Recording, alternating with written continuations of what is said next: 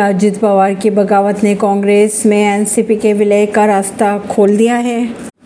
अजित पवार की बगावत के बाद शरद पवार की ताकत और उनके कद्दावर कद को काफ़ी चोट पहुँची। ऐसे में सवाल ये उठ रहे हैं कि क्या शरद पवार की एनसीपी और कांग्रेस में विलय हो सकता है? खबरों की अगर माने तो पहले भी इस तरह की कोशिश की जा चुकी है, लेकिन कुछ अंदरूनी वजहों से ये विलय नहीं हो पाया था। राजनीति पूरी तरह से संभावना के खेल, है। यहाँ पर अगर राजनीति की बात की जाए तो कुछ भी अंतिम नहीं है कुछ भी खत्म नहीं होता। ऐसी ही कुछ आजकल अगर बात करें शरद पवार की। सवाल ये उठाया जा रहा है कि तिरासी के उम्र में शरद पवार इन विपरीत परिस्थितियों को आप कैसे चुनौती दे पाएँगे? और क्या वे फिर से महाराष्ट्र की राजनीति में अपने उसी साहेब वाले कद के रूप में उभर पाएँगे या नहीं?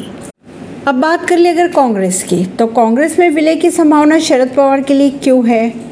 ये जानना ज़रूरी है। भले ही दोनों पक्ष इस बात से इनकार करें, लेकिन अगर राष्ट्रवादी कांग्रेस पार्टी यानी एनसीपी की अगर बात करें तो कांग्रेस में विलय की संभावना पवार के लिए एक व्यवहारिक विकल्प हो सकता है। एक तरफ़ जहाँ सोनिया गांधी के राष्ट्रीय राजनीति की अगर बात की जाए तो स्पष्ट रूप से बाहर निकल चुकी है वे तो।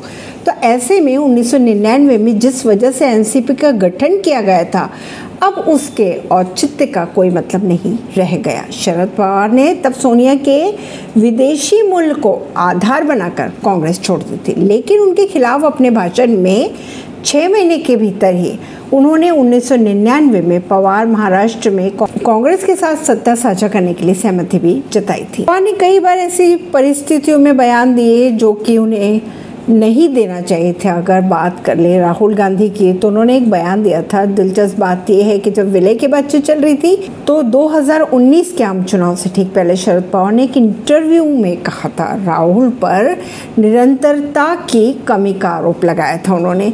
यह आरोप कांग्रेस के शीर्ष नेता को रास नहीं आया, लेकिन अगर खबरों की माने तो जो खुद एक राज जो खुद एक राजनेता है जब पवार से पूछा कि देश राहुल गांधी को नेता के रूप में स्वीकार करने के लिए तैयार है तो पवार ने उत्सुकता से जवाब दिया था। इस संबंध में कोई सवाल ना किया जाए उनसे। उन्होंने ये भी कहा था कि उनमें निरंतरता की कमी लगती है।